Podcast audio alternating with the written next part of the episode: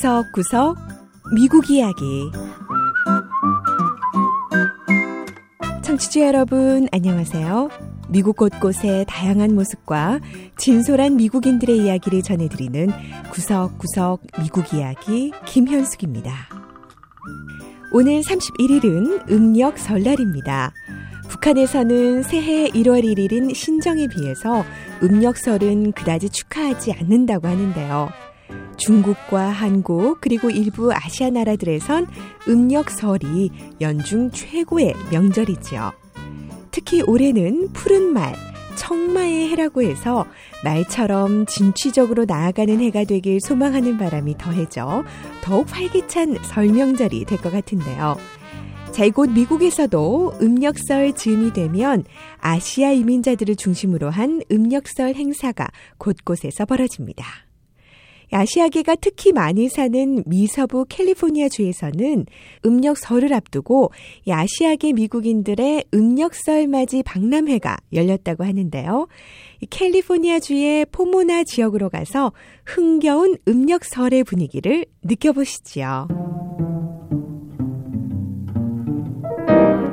첫 번째 이야기, 아시아계 미국인들의 음력설 맞이 박람회.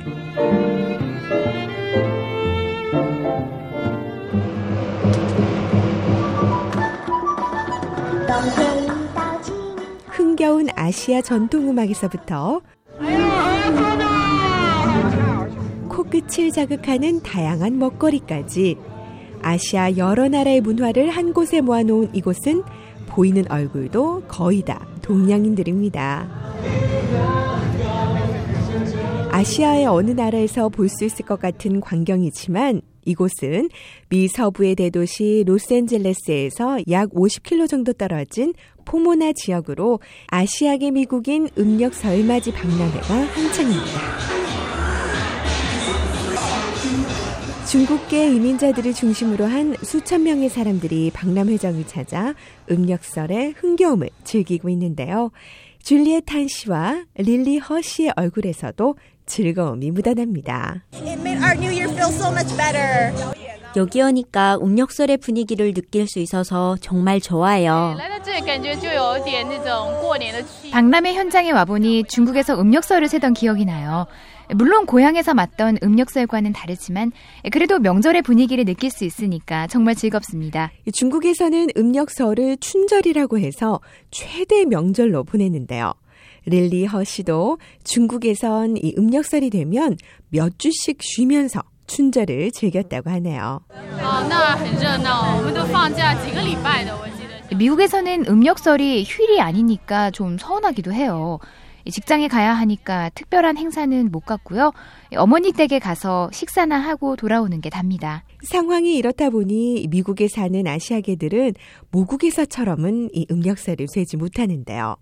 아시아 미국인들의 음력설 맞이 박람회 취지는 이 박람회를 통해 중국인 이민자들이 이 자신들의 전통 명절인 춘절의 분위기를 느낄 수 있게 하는 것이라고 합니다. 아시아계 미국인 박람회의 기획국장인 고든 카우시의 설명을 들어볼까요? 아시아 지역, 특히 중국에서는 음력설이 정말 큰 명절입니다. 불꽃놀이가 끊이지 않고요. 또 가족 친지가 다 모여서 성대한 식사를 즐기기도 하죠. 하지만 이곳 미국에서는 중국인 이민자가 아무리 많아도요. 음력설 기분을 제대로 느낄 기회는 많지 않았던 게 사실입니다. 그래서 바로 이 아시아계 미국인 음력설 박람회를 열게 됐고요. 먹거리와 관련 상품 또 전통 공연까지 음력설과 관련한 모든 걸 경험할 수 있는 장으로 만들었습니다. 아시아계 미국인 음력설 맞이 박람회가 처음 열린 건 33년 전으로 처음에는 이 지역 아시아계 상인들을 한자리에 모으는 행사였다고 합니다. 하지만 지금은 일반 시민들도 동참해서 중국과 타이완에서 온 신제품들까지 만나볼 수 있죠. 우리 박람회에 전시된 상품들은 미국 그 어느 곳에서도 볼 수가 없던 것들입니다. 그렇기 때문에 상인들도 또 소비자들도 박람회에 오시면 특별한 경험을 하실 수 있습니다. 하지만 박람 회장을 찾는 사람들은 꼭 이런 상품을 사기 위해 오는 사람들만 있는 건 아닙니다. 모국에서 즐겼던 명절의 기분을 느끼고 싶어하는 사람들이 더 많은데요. 중국에서 춘절이 되면 빠지지 않는 사자춤과 중국 전통 두부 요리, 이민 2, 3세 어린이들의 전통춤 공연도 펼쳐지니까요. 춘절 그리고 음력설의 오랜 전통은 이 태평양 건너 미국 땅에서 이렇게 다음 세대로 전달되고 있습니다.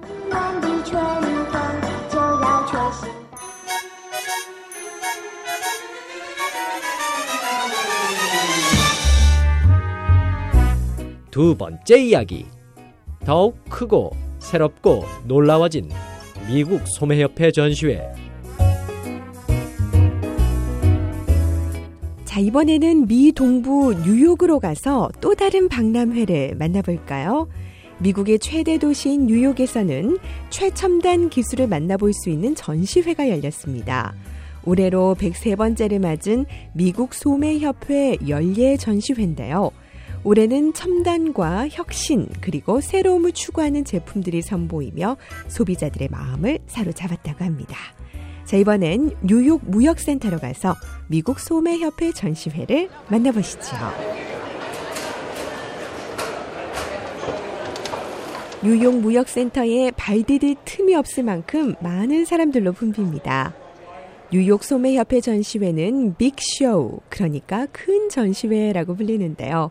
수천 개의 사업체가 참여하고 수만 명의 잠재 고객이 찾는 빅쇼는 행사장 구석구석 엄청난 성공의 기회가 숨어있는 이름 그대로 큰 전시회죠. 자, 그럼 구체적으로 어떤 상품과 기술들이 전시되고 있는지 한번 만나볼까요?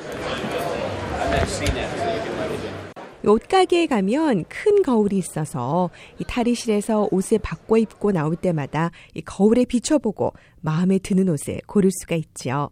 자, 그런데 정보통신기업 인텔사에서는 거울에 자신의 몸을 한번 비추면 그 모습을 거울이 기억해서 다양한 옷을 입은 모습을 비교해주는 신기한 거울을 선보였습니다. 인텔사의 타일러 호프만 씨의 설명을 들어볼까요?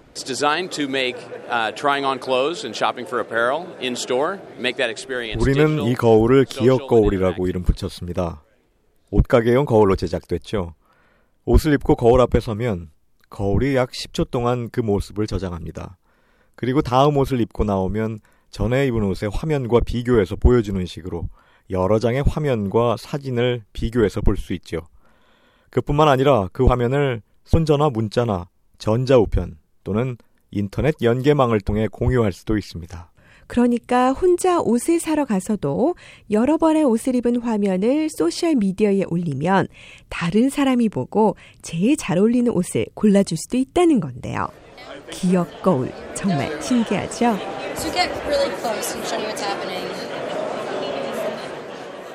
자, 그런가 하면 벽에 붙은 평면 화면 앞에서 움직이기만 하면 다양한 제품의 정보가 지나가는 신기한 디지털 화면도 등장했습니다. 화면에 손을 대지도 않고 자판을 두드리지도 않고 그저 앞에서 팔만 움직이면 되는 이 신기한 화면을 만든 정보통신기업 스칼라의 피터 체런 최고 기술자의 이야기를 들어보시죠. It's novel, it's fresh, it's engaging, it's easy to use. It's what people are expecting out of technologies from their video games. 이 기술은 정말 새롭고 신선하고 매력적이고 무엇보다 이용하기 쉽습니다. 이런 신기술은 소비자들이 비디오 게임기나 똑똑한 손전화기에서 기대했던 것일 텐데요. 우리는 이 기술을 일반 상점에 적용해 소비자들에게 새로운 경험을 제공하게 될 겁니다. 자, 그리고 아주 간단한 생각에서 시작된 신기술도 선보였습니다. 평평한 디지털판 위에 상품을 올려놓기만 하면 화면에 그 상품에 대한 정보가 뜨고 화면을 톡톡 건드리면 더욱 상세한 정보를 알 수가 있다는데요.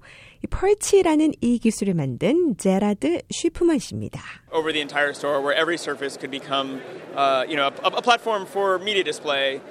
펄치 기술만 있으면은요, 가게 안의 모든 진열대가 상품 정보를 보여주는 디지털 화면이 될 수 있습니다. 요즘 소비자들은 똑똑한 손전화기, 스마트폰 등을 통해서 실시간 기술 매체를 이용하고 있는데요.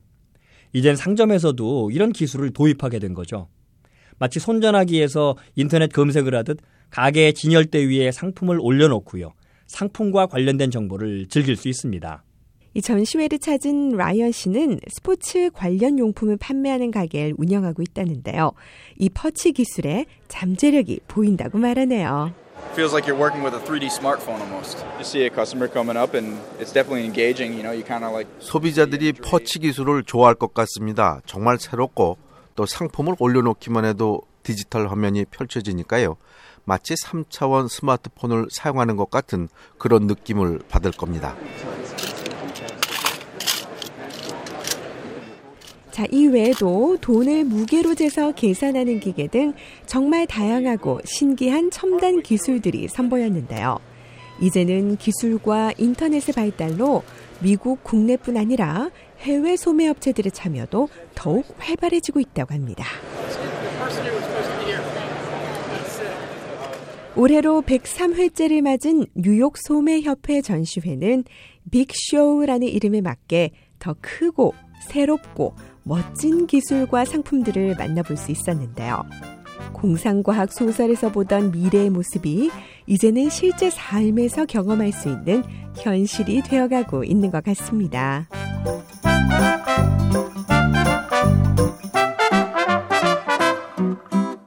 구석구석 미국 이야기. 오늘 이야기도 재밌으셨나요?